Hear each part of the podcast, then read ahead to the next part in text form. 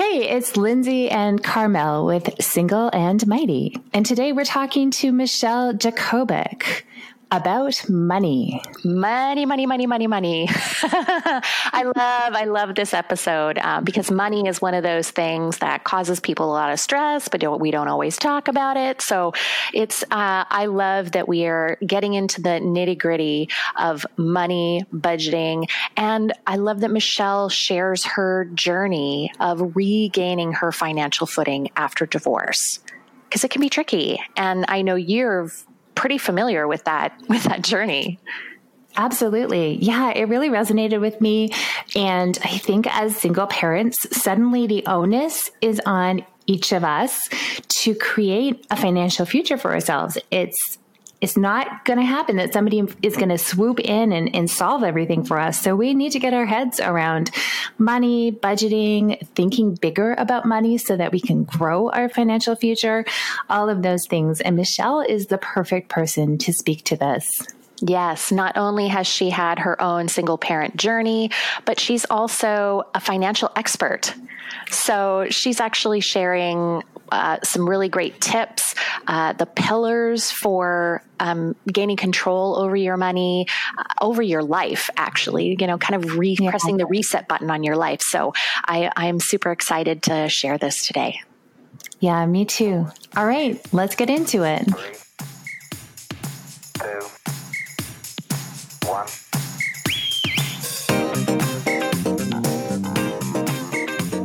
We are so grateful to have you with us today. And one of the things that I'm super excited that we're going to be talking about is money, which is something that a lot of people hate to look at, but it is so, so important, especially if you want to do things in life, have things in life, uh, gain experiences in life, they all require some amount of money. And so yeah. I want to pull the pull the sheets off. I don't know what the word I'm looking for is, but you know, off of that conversation and make it something that it's it's okay to talk about. So the first thing I'd love to do is have you just share a little bit about your story, like the Coles Notes version of your single parent story. Yeah, so my story is, you know, up until 2009, things were going pretty rosy for me. I was married for 15 years, two amazing kids, the boy, the girl, the picket fence, and and I also had a successful business. And then in 2010, we got divorced and life changed dramatically. My expenses were higher. Our retirement and savings that we had built over 23 years together were literally split in half. And the truth was that I realized at that, you know, transition stage of my life. And it was a planned transition, by the way. I was the one that, you know, things weren't working and was brave enough, I think, to say, like, hey, we've got to figure something out. And the figuring it out was, you know, a planned transition, which we were both like, yeah, we're going to get a divorce. That's not always the case, but that's what happened. And so I came into this, you know, thinking, okay, this is a decision that we're both making and, you know, it's all going to work out. We're going to be able to figure things out together and we'll just be better co-parents than we were in a marriage because we always did that really well. But the truth was that I had to rethink and reprioritize my life in order to gain my financial footing, which was that whole everything gets split in half, right? in addition to that, in 2014, I decided that the price that I was paying to be as successful as I was was taking a toll on both myself and my kids. And I'd made a decision to step away and retire from my business. That was like the financial stability and my complete identity in life, right?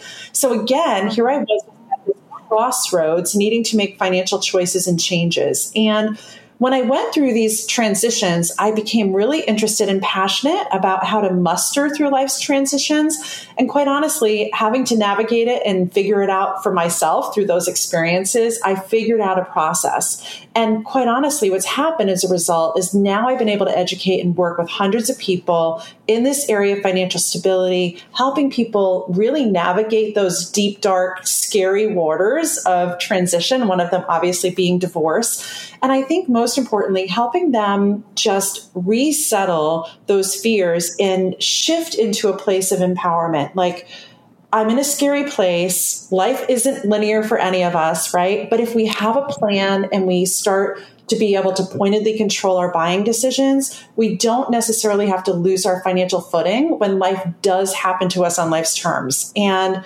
I think, quite honestly, that the financial piece of it is that it's the strategy, it's that creating financial stability and and leaning towards financial consistency. It's something that we all have the ability to create. And if we can give ourselves the space to figure that out or to pause long enough to say, this is important for me to be able to move forward after the transition of divorce, then I think that we can all be on the winning side. Not easy, but I think that we can figure it out.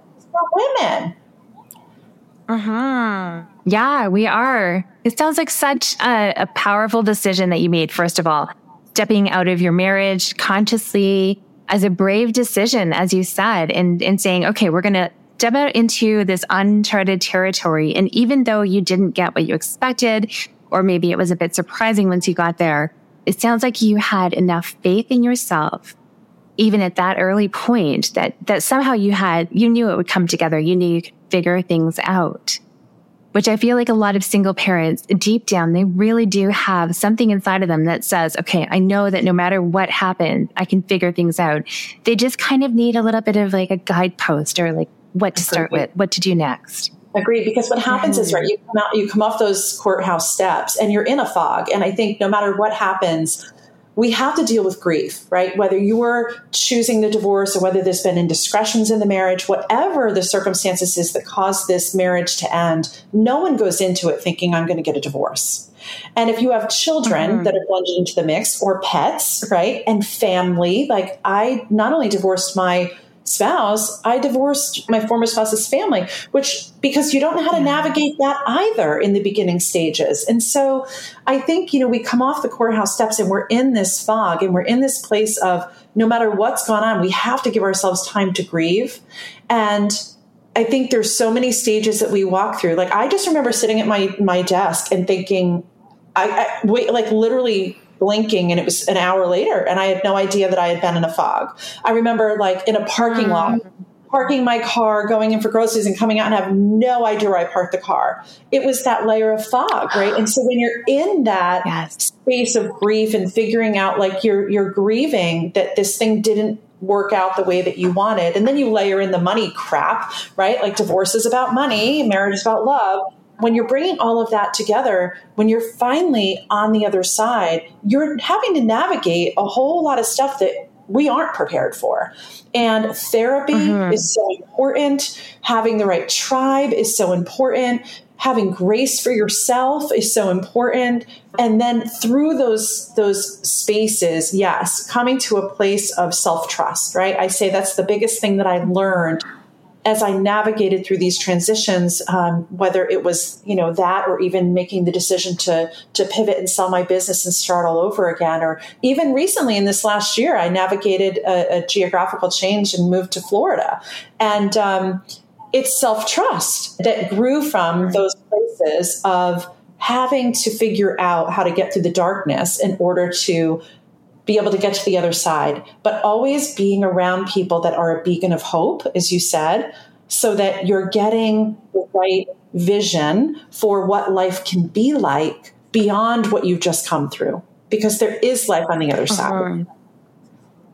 I, I, love that so much. And I love that link between the supportive tribe that you have and the self trust because they kind of go hand in hand. If you're constantly surrounded by people who question your decisions, who tell you it's never going to work, who are, are generally quite negative, it's going to be really difficult to maintain that level of self trust and, and build it up to a level where you can make those tough calls and, and trust that it's going to work out, that you have the resilience and the resources yes. to just make it work. Absolutely. Absolutely. And I think, you know, I think that for me is the biggest piece is that when you're being super cautious because you know the truth is that we all have friends that are divorced.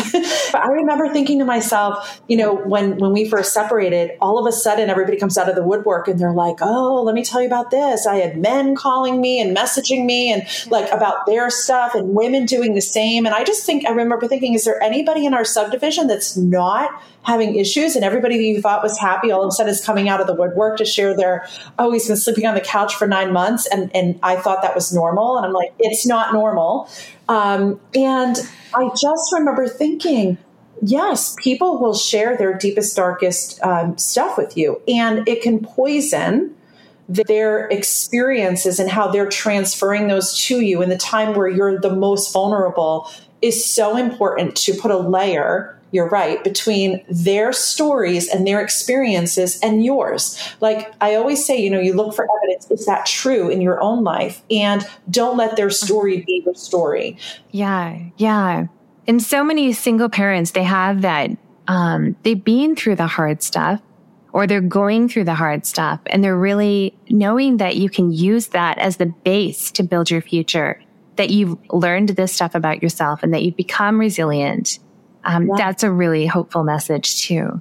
Yeah, it could be the mm-hmm. launching pad for the best part of your life, or it could be the diving yeah. board where you're going into the, you know, the deep end and you just don't have anything, you don't have the life preserver on and you don't know how to swim. So it's making sure that you have the right tools, the right people around you, and definitely the right mindset for sure. So what got you through it? What got you through those hard times? Was it was it your tribe? Was it your mindset? What are what are the things we can use about that? Therapy, all of it. Right? So honestly, it was all of it. What got me through it was I've always been a super, you know, positive person from the time I was 20. I've had vision boards. I've always dreamt big. I was the, you know, the, mm. the my parents always like get your head out of the clouds and you know um, stop you know think a little bit more realistic and i never did you know um, I think what helped me is years of personal development and the the tools that I had in my tool bag.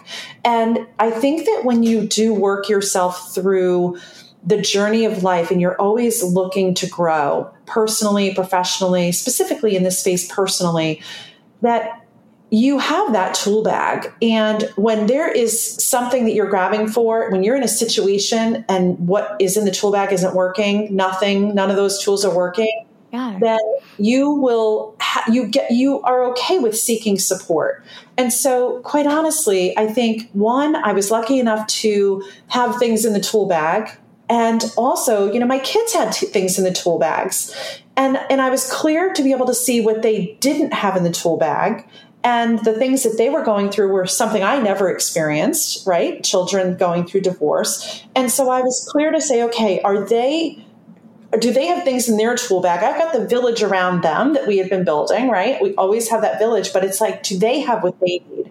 So I think it's it's it for me, it was this understanding, this humble understanding that you don't have it all figured out and that you have to have support. And that's so true of everything, right? Humility got me through. Mm-hmm. Um, humility helps us remember that we don't have it all figured out and that it's okay.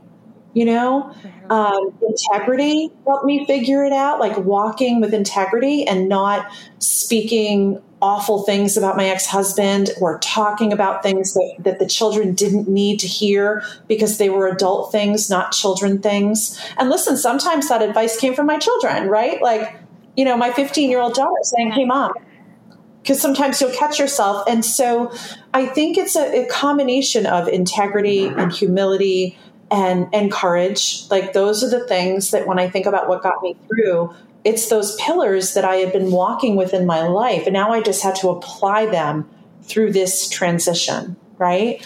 Um, and yeah, not being afraid to ask for help and go to those places where I needed to have support. You know, I think about when you just asked that question, and I was thinking about the tool bag, I was thinking about how, you know, how so many of us, when when the pandemic happened, now all of a sudden the kids are home right? And and i'm trying to like run a business virtually and this is how i how i run my business. You know i have clients all over the world. And and now you know the, my 16 year old stepson is on the other side of the wall doing school. And i just remember thinking energetically everything felt off and i no matter what i pulled out of my tool bag nothing was working. And i was like right. You've never been here before you haven't navigated it. You don't have to have the answers, but somebody can help you. And and it's funny because like behind me I have bells that I you know one of the suggestions that this person that I that I had support from suggested like at the end of the day ringing ringing the bells to separate my energy from closing the door and like okay this work is done blessing my office because you know home offices and then also clearing the energy when i went into my office. His room where he was doing schoolwork was on the other side and i could feel the energy the negative energy and i'm like trying to stay in a positive state. And so again i wouldn't have learned those couple of things that helped me navigate that new space mm-hmm. without asking for support right? And having new perspective that moved some of the blind spots that I was having and gave me more tools in my toolbox, which have come to me here. And now I don't even have kids at home, but I still am using them. Yeah, the tools that we learn in any area of life, I think, always offers the opportunity to transfer to another area of life or another yeah. stage of life, or to simply be able to support others yes in their struggles which i think is one of the greatest gifts uh, that's what I experience, anyways. In in having gone through my single parent journey, uh, I'm still in it, but yeah. but I'm at a place that's further along than some people, and so I can share the lessons that I've learned, share the tools that I've gained, so that maybe their journey is a little bit less hard. Absolutely, absolutely. I think it's so important, and you know, it's our our experience, strength, and hope is really what what it's about. Yeah. Well, speaking of tools, one of the big things that you're known for is helping women really get their financial success together and redesign their lives. And you have some fantastic tools in your book, um, Prosperity After Divorce. Um, so I would I would tell people to take a look at that. But can you tell us a bit about your money story? I mean how did you come to the point where you're teaching this and developing tools for other people and helping others get get their minds around it? Yeah, I think, you know, for me, honestly, like everyone else, I had no clue and it took me some time to figure it out, right? I actually am a financial expert. I was going through my divorce and at that point had my, you know, Series 7 stockbroker's license, a financial advisor for 23 years, owned an insurance agency, was in the community working with entrepreneurs for over 18 years, helping them navigate risk management and run their businesses and protect them. And the truth was that, you know, when I went through this period, I first had to figure out how to be a business owner who went from not having the day to day responsibilities of the kids and their schedules because my former husband was home with the kids for six years to now needing to figure out every two days how to navigate my parenting and business responsibilities. And here's what happened for me, right? On the nights and weekends that I didn't have the kids, I masked my, my loneliness and my discomfort with either more work or time out to dinner, spa, retreat weekends, vacations, because I was so tired, right? And I would simply call up a friend and be like, hey, let's do dinner. I don't have the kids tomorrow night, right? And then I would treat because they said yes. And I honestly didn't navigate those early days well at all. And I knew six months in that I needed to reset and figure things out. You know, my expenses were higher as a single parent, as you know, right? I actually was the one paying support and a settlement out. And it was a lot of pressure on me, but I wasn't looking at my life picture. I was completely avoiding it. And to be honest with you, what happened was one Saturday morning, right? I got the mail. I had my monthly credit card bills from the furniture store, the appliance store, Best Buy, all of those places that I had gone to purchase all of the new items for my new my new home that I was renting, and I had used their zero percent credit card offers, right? And I now open them and I see that the time is almost up. It's like, oh, in 30 days, I'm going to owe this. And I'm looking at my bank balance. It had already been depleting at an exorbitant rate because I was unconsciously spending and living my life. And I just remember thinking, oh, shit. Like, I have to pay these and I'm down to X number of dollars in my savings account. And I got super uncomfortable and I got really scared, like all at the same time. And I remember just being brave enough that Saturday morning to sit down with my other credit cards that even though I paid them off every month, I knew when I looked at the transactions, right? I looked at the balance that I owed on that, all the money that I had spent on eating out, my new gym membership, the deposit on the family vacation that my kids and I were taking. And I saw that I owed just shy of $8,300. And that was in addition to the rent, the groceries, the cable, the electric, the support, and settlement payments. And I literally felt like I got hit with a brick. So I had all of these people. We talk about the tribe, right? I had great friends around me, my family, I had a therapist, the attorney, the caring mom, but no one was saying anything to me about my multiple trips to the store and shopping, my expensive re- weekend retreats. And the truth is, I'm sure they didn't ask because they thought, oh, she's got it. Or why would I dare to ask about her money situation? Because we don't talk about money, right? The truth was right. that I was sitting there that Saturday morning thinking, you better figure it out because I had no plan. I had no budget management. I had nothing in view other than the fact that I had gotten divorced. And so, you know, being a self help junkie, I was like, okay, I'll just get another book on finance and find something about, you know, navigating a transition and, you know, rebuilding your retirement, whatever. And I remember getting a book and getting it in, and it was all things finance, but it was nothing about finance and divorce. And so I thought I had to figure it out on my own. And I just started giving my, I stopped going out. Now, I didn't go into that place of scarcity. What I did was I gifted myself the time, the quiet, and that intentional space to lean into actually designing a new life. Like, okay, Michelle, if you want to define what prosperity is going to look like for you, then you've got to look in the, each of these areas, not just financially, that you really want to build your life around the kids, the relationships that you want to attract, your work, my spiritual growth, my money. And I started working through all of those pillars. Like one at a time, I started working through them.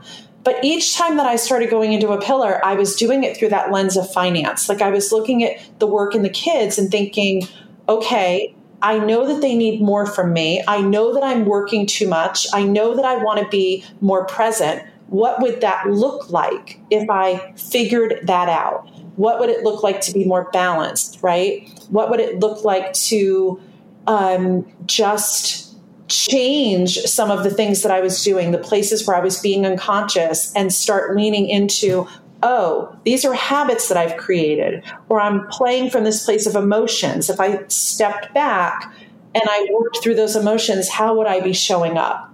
And so I started working through each of these pillars. And it was a holistic approach, even though each one of them tended to come from that place of like rebuilding financially. And I kind of kept the lens on the money, but knowing that prosperity wasn't about the money, if that makes sense right? It's different. I love that all. distinction. Yeah. And it allowed yeah. me to make yeah. the distinction. It allowed me to make the distinction yeah. that I was choosing to redesign a life, not just a bank account, right? Not just mm. a retirement. But I also, as a woman who loves to help other women move into a place of taking care of themselves, whether they're married or not, is getting clear about how am I going to retire? Like when you just split half of everything down the middle and you're now starting at 45 with half of the retirement account, how am I going to retire? I don't want to be in poverty at 65. So if I'm conscious, what are the right questions to ask? What do I need to learn? How do I need to show up? All of those things were part of the formula and it came from that place of empowerment like, what do I want my life to look like when I'm 65? And hmm. just like our health, we have to choose like, do we want to be healthy when we're 65 or do we not care? Right. And I want to say we should yeah. care about both, right? Our health is our wealth, we should, but we should also care about our wealth. Yes. We should definitely care about both. And I, I love, um, there's something you said a little earlier that you weren't going into scarcity, like you stopped the spending, but you didn't go into scarcity. And I think that's a really, really important distinction to make that you stopped the spending and that was an act of giving yourself space to yeah. figure out what do what do I actually want to spend my money on Yes. It, and it was such clarity because what was happening was I was numbing, right? Numbing the same way we do with mm. drugs or alcohol, right? Or Netflix for that matter. Like we could numb ourselves anyway. I was numbing myself with mm-hmm. those tools. Like I'll just go do this or go do that. And the truth was that, you know, when I think about the eating out. I think we I think the month that I added up the credit card, it was like fourteen hundred dollars was like just stopping for coffee on the, you know, I had a Keurig, but I'd stop for coffee on the way to bring Alex to school. And then, you know, I'd grab him a bagel. And then on the way, you know, to work, I'd drink the coffee, but then I'd get there and my assistant would bring me a diet soda every day. And then it was eating lunch out because I'm a busy mom and I don't have time to make lunch. And then sports, right? Sports with kid, two kids in different sports. You're, faced with this whole, oh, it's eight o'clock at night and let's just run through a drive through. And then I was like, well, I don't want to give you McDonald's, so we'll go to Panera. So when I added it all up and then I multiplied it by five years, I could literally see how much prosperity I was letting slip through my hands. And I had a choice. We could still do the things that we wanted to do. You know, so I think for me, the, the budget management, the financial management pieces, and I say budget because that's the picture, right? I call it lifestyle design planning. I don't even like the word budget. It feels like scarcity, but it really is a plan. It's a, it's a tool. And I think for me, it's really figuring out in advance, like, where do you want those dollars to go? I use what I do is through the book, I teach people how to use two tools. One is looking at your lifestyle as a whole, not just the bills with due dates, not that what I call the yellow pad version of budgeting, where you put money in minus your electric bill and your rent or your mortgage and your car payment and insurance. You're leaving out like 70% of your lifestyle. Our hair, the kids' sport, allowance, vacations, Christmas, car taxes, like you've got to bring the whole thing in. And you've got to do it as best you can without bringing all of the emotions in. Because when you have that clear picture, you then can start to ask better questions like, what am I not seeing? What is possible? What can I change? How can I create the money that I want to, to have in order to activate this lifestyle that I've either designed or, or even desire. Because maybe you're deciding to go in a different direction and have and, and remove maybe there was control issues in the marriage with finances and now you're in a place of freedom and you again have to decide what that's going to look like for you so I think that sitting down and getting clear about the lifestyle design is the first piece. And that's what I really empower women to do. And then having a tool that helps you, I use a virtual envelope system where you basically. Mm. Tell dollars in advance because you know the car taxes may not come until next Ju- June, but if you know what they are, that you take and break that number down over the next 12 months and you literally save for it like it's coming. It's not savings, by the way. You're pre, you're pre, I don't want to say pre saving, but you're pre depositing in a separate account every time that you have dollars come in for those things that are coming. So you're spending and those things that are, they're not surprises anymore. Because I think that's the biggest thing is we've got to unnumb ourselves from saying, oh, I didn't know it was Christmas in December. Like it's Christmas in December every Yeah.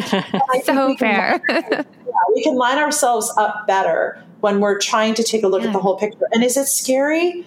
Yes, it's very scary if there's not enough.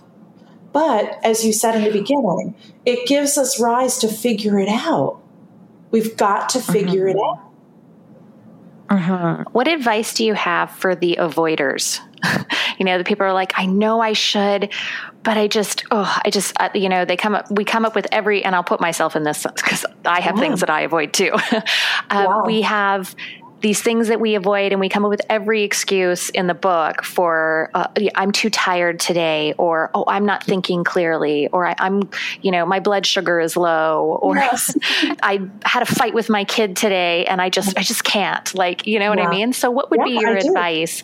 Accountability. Yeah have a buddy mm. have an accountability mm. buddy right so you don't now listen we don't go out to dinner with our girlfriends and that's our accountability buddy and we talk all things money but what you do do is you schedule right. it right so you find somebody who can hold you accountable especially when when you're in a single relation when you're when you're a single it's really challenging right? I say the same thing with couples. It's like you've got to have committee meetings you've got to have money meetings and talk have one time a month where you're talking about the money. And it's harder as a single because there's you don't have to. It's like i don't have to. But the truth is that if you are going to pull yourself into the place of looking at these things having an accountability partner and just you know, having those check ins like, hey, I'm working on these things and um, I'd love for you to be my accountability partner here. And so maybe it's not an every week check in. Maybe in the beginning it is if you're trying to make some changes, but maybe it's a every two weeks or maybe it's a once a month. Hey, you know what? I've made this commitment to myself to sit down and do my planning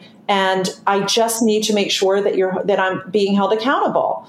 And so I'm going to text you you know, uh, or text me on the first of the month or the fifth of the month and ask me, did I do it? Right? Mm-hmm. We always have more success when we have support. And um, mm-hmm. I think that, you know, you can buy the course, you can read the book, you can do all those things, but you're right. If you get stuck in that procrastination or that analysis by paralysis, which happens as well, um, accountability is the best place to pull yourself out of it. Mm. I love, I love that. that. And I, and I totally agree. Accountability is where it's at. Lots of people have this analogy. If you're if you make the commitment to yourself to work out, gonna work out, you can still just kind of flake out on yourself. We we 100%. will often not hold commitments to ourselves. But if you book the time in the yoga studio, like you take a spot, that's and it's going to cost you if you don't go, even if you don't go, or if That's you have a, a, gym buddy or a walking buddy or whatever, you don't want to let that person down. Mm-hmm. Yeah, absolutely. So you'll do it. Yeah, and I think the you the biggest thing, as you said, was it has to get scheduled. The second thing is the accountability, right? And then the third thing is if you're stuck, asking for help, right? Yeah, asking yeah. Help, asking an advisor for help, or just just till you learn. You know, I always say when I work with with women, it's like I'm just holding you while the training wheels are on. Eventually they come off, right? And you could take the training wheels off and you're hmm. good. So it's it's all new for many people. You know, avoidance comes from many different things. Sometimes it's because they've never been taught. Like no one taught them. Nobody taught personal finance. They didn't talk about money in the home, or there was scarcity issues. There wasn't enough. The other thing is, um, I've tried it before and it didn't work I've mm-hmm. tried it. Budgeting doesn't work. Tried it. So why try again? Yeah. Right. Yeah. And then I as if there's the, only one way to budget. yeah. And there's not only one way. There's in today's world, there's so many ways. Right. And then the other thing too is um, just being empowered enough to say, when I know what the what the reality is, like what what my truth is about the situation and what it is I want to create, then you can start to think about, as you said, dig into that resilience and that persistence and think, okay, if the situation that you're in right now, you know, maybe you are minimum wage and you are not even getting support that you were planning on getting, right? Then how can you elevate your income as the person who's faced in this situation? Well, today, we can learn in so many ways, right? Like you can get certified, you can learn coding, you can go on YouTube, like there's, you can work remotely today. Like there's so many ways that we can create money and educate ourselves without it being a forty, sixty thousand dollar a year education um, that comes with a degree. And I'm not against degrees, but there are ways that we can elevate our income and our earning capacity by leaning into new ways of learning skills and techniques that are transferable into earning more money including Ubering. Like, you know, it's there's side gigs and there's education. We can go either route that we want. Yeah. Yeah. Does that answer absolutely. question? Absolutely. Yes. Yeah. Yeah, I love it. Well, that's a lot of really great advice. I'm curious about the advice that you've received over the years. Um, you know, one of our one of our favorite questions is what's some of the worst advice you've ever received? Okay, I love this. So, someone literally said to me, um, like literally, I can't even believe this. Literally said to me, "Yep, your ex is going to move his new girlfriend into your house, take over your old life, and might just hate your kids. Be ready for that." And I remember what? thinking, what the f? Like, I just remember thinking, what you know, WTF? Like, oh my gosh, is that true? Like and it was they were so like clear about it. And i you know i laughed it off when when they said it. I laughed it off. I think i even said like yeah her name's jennifer. And they were like no her name is whatever. And it was like this weird conversation that happened. And it was like advice that they were trying to give me. And i think i was in the separated point at that point. Like are you sure you want a divorce kind of thing? It was kind of that advice right? Like are you sure that you don't want to like work your way back over there? And i just remember thinking oh my my gosh, that's like awful. And that was their advice. Like, this is what's going to happen to you in your life. And, you know, of course, when my ex had his first girlfriend, these thoughts ran through my head, right? And I actually wrote a chapter about mm-hmm. this uh, about my first meeting with her in my book. It's called My Grandmother's Afghan, the chapter, if you read it.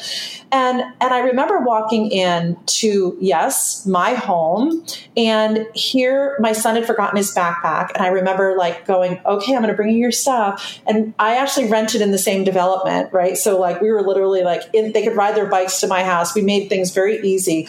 And I remember walking in the door and there was my son with this new girlfriend in my home on the couch and I immediately couldn't breathe. Like I was just those words rang true in my head. I could hear this woman saying these words to me, this advice that she had given me, like, here it is in front of me. And I'm thinking, oh my God. And I literally, like, she was super nice. And I was like, couldn't get out of there fast enough. I cried the whole way home. And I just remember thinking to myself, oh my gosh, this is going to be, could this be true? And and when I got my when I got composed and I took my breaths and I stepped back and I cleared the tears, you know, you go back to that: is it true? And is this the you know is this really my circumstance? And I just remember thinking, okay, what did you see? And what I saw was my son was laying on her lap, my grandmother's Afghan over him, and she was like petting his head lovingly, his little red head. And um, and what I saw was somebody that was a complete opposite depiction of that picture right? What I felt when I walked in was that advice. And so, what I want to say is people are going to say things to you that is the worst advice, that is their story, their experience, their way of trying to guilt you, shame you, whatever. You know what? Just don't listen. That was the worst advice. And I know that's not even advice, it was sort of this like picture, but it really was so strong that it felt like yeah. advice and then when it showed up, yeah. you know, 10 months later, I really thought that she was right. And was I really in this situation doing the right thing? And if this woman didn't like my children, what was that going to be like for them? So, you know, kind of weird answer, but that was my experience. Great answer. I, I love I love that answer. I'm so glad that you shared that story because I think, yeah, when we're in that um, place where we're making a choice, whether it's divorce or something else, and people are kind of uncomfortable maybe with it or they're bringing their own story into it and yes. then they put that on you they project that onto you and it can like if she had never said anything and yeah. you had walked into that situation would you have had the same experience no. probably not yeah yeah yeah and yeah, yeah. thank God, you know, that I was able to get my bearings. But you know, many that could have been a complete spin, in in a really yeah, who knows what direction, right? yeah, mm-hmm. emotionally. And, yeah, and again, being in therapy allowed me to have that place to process through that what it what it because th- honestly that had never come up as I was moving through the therapeutic pieces of healing. That never came up, but then when it happened, I was able to bring that conversation into the room with a professional and say, "Here's what I need to work through." Right? So I had guidance uh-huh. through that, not just left to my own vices, which could have been pretty nasty. I could have spiraled in a lot of different directions if I didn't have the support. So, yeah.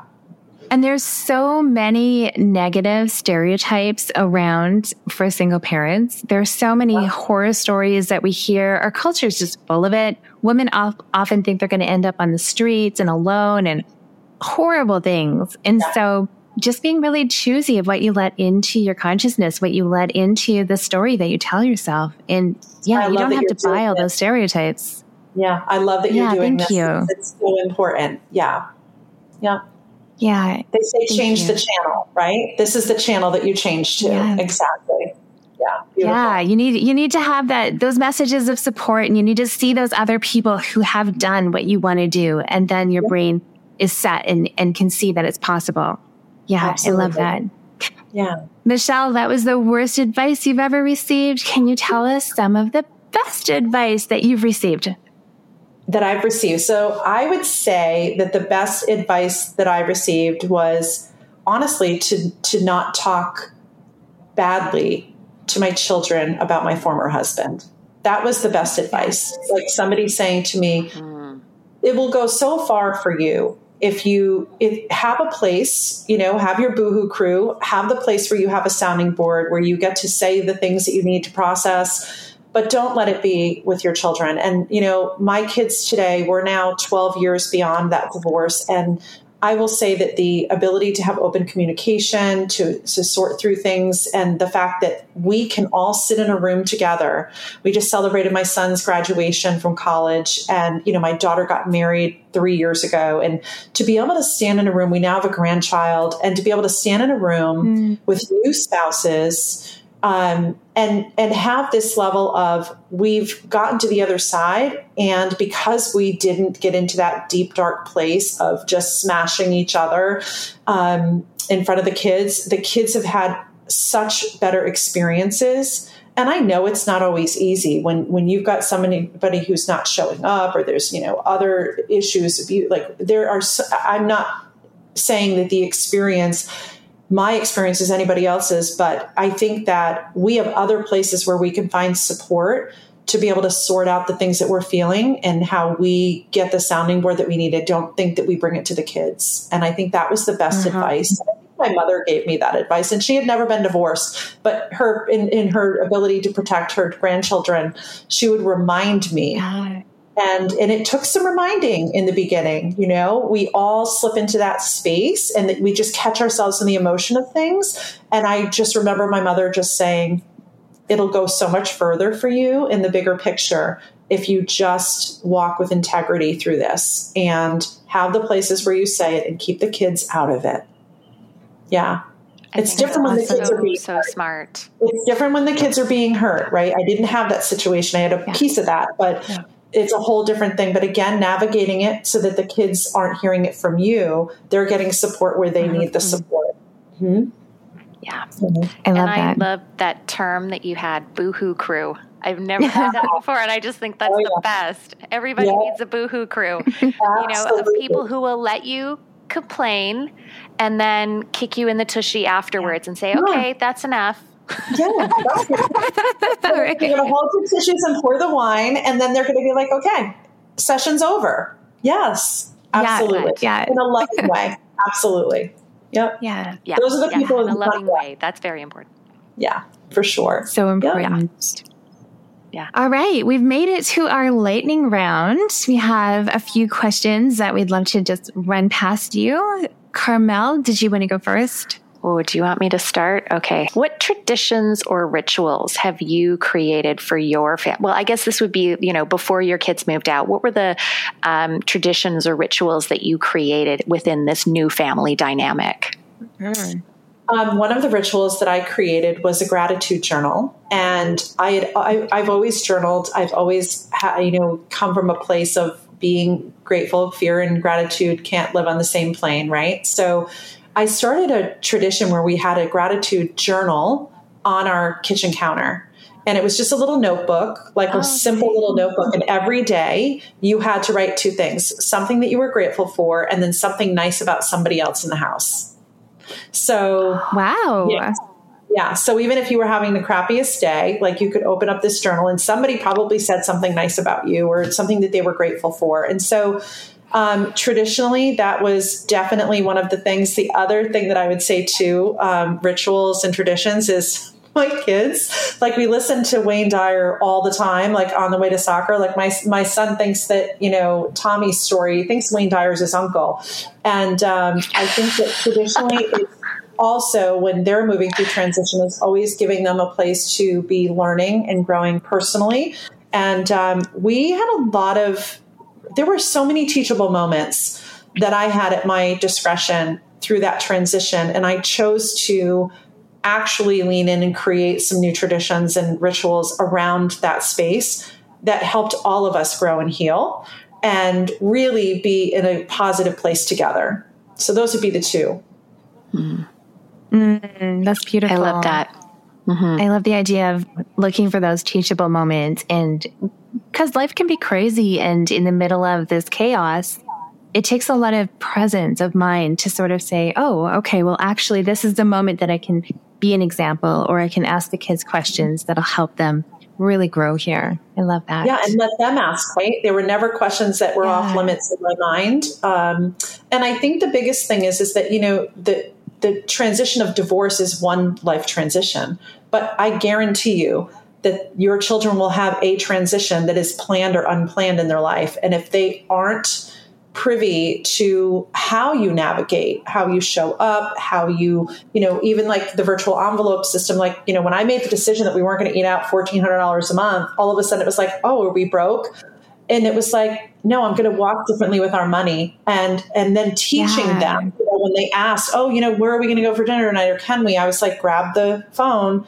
What's in the envelope? Right. So it was teaching them that it's not that we didn't have it, but like, oh, there's $33. So which way do we want to go? Do you want to have pizza? Do you want to stop at Subway? Like, or or do we have something at home? Oh, oh, we have leftovers, right? If there were 13, like it's not that we can't, it's what do we want to do? And when I talk about, you know, these transferable things, this is what I'm talking about because now my my children have virtual envelope on their phone and they walk with it both in their my daughter in her business and personal life, right? Like it's transferred into all areas of their lives because they aren't afraid to plan out their dollars before they come. Yeah.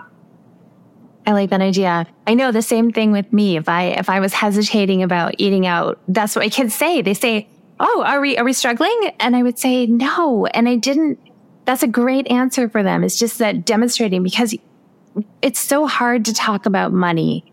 Um, yes. and we have so many taboos from childhood and stuff. And you never want it to be seen as not able to meet there, not, not having enough money. And so having the right words to answer that situation, it wasn't, it was just a choice thing for me as well. And so yes. I love that to sort of say, no, we're just making a choice here. And yeah you know, this is what we've got and what are the values that we're going after? Is this important to us? Yeah, I really like that. Love yeah. it. Yeah. Thank you. And last question, um, what about yourself? What do you love to do to take care of yourself and um, have some of your own personal joy? Well, I moved to Naples. so that feels like I'm That's taking wonderful. care of myself because the sun, I just had the best winter of my life, right? So I came from Connecticut and, you know, I went back for 28 days in May and I was hosting some client events and also some VIP days with private clients. And the sun came out only six days.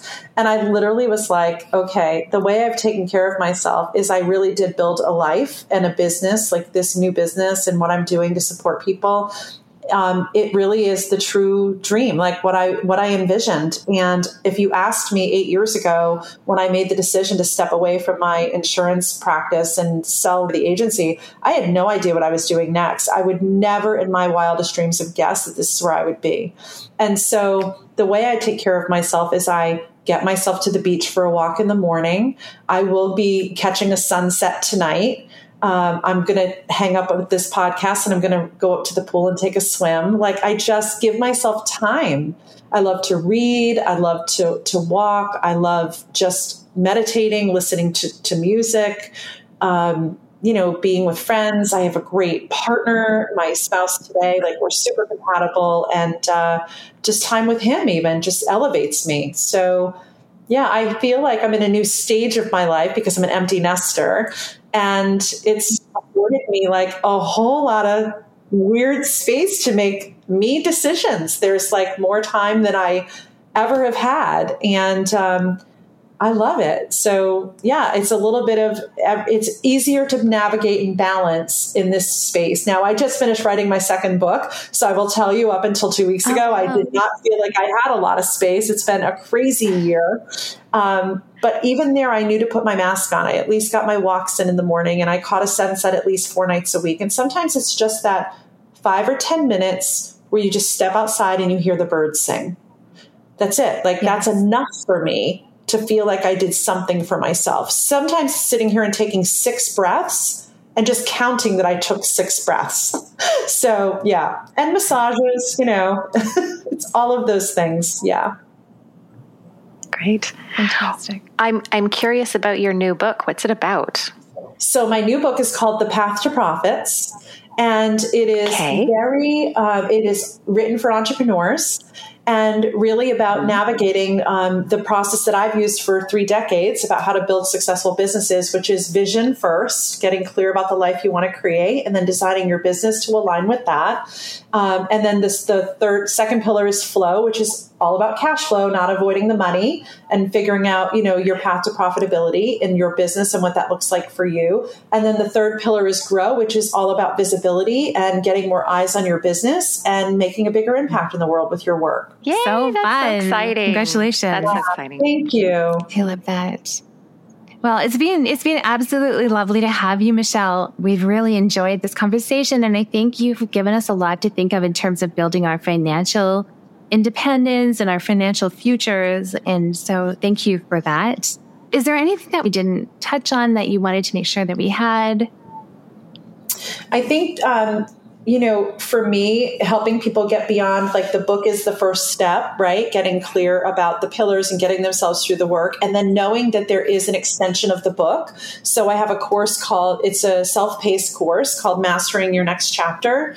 And so there is help beyond that first step where they can move themselves through a little more intimate they get into the book, maybe do some of the details, but then they get the worksheets, they get the different things to basically uncover and do the work um, with video support. And then also, I have a support community on Facebook called Prosperity After Divorce. There's over 2,300 women in there, and and it's an opportunity if they need to have some support there um, that they've got a community around them. So yeah, that would awesome. be the, the, things that I would add is that there's extra layers beyond the book, and and then the book's been on you know it's been in in the top 100 for four years. I'm still getting like letters every week. I get an email or a letter. It's beautiful to to know that it's out there and it may not be what i lead with in my business today. It's more the philanthropy side of, of showing up for women and men that have navigated through this. Um, but it definitely is is showing up in the right places. So thank you. And thank you for having me before you leave, we want to give a big shout out to our friend and musician Laura Kosh, who wrote our intro slash outro music. Laura is the singer songwriter for the band The Kwerks, and you can find them online at The Kwerks, K W E R K S dot com. If you enjoyed the show, make sure you subscribe, leave a review, and share it with other single parents in your life. Thanks for listening.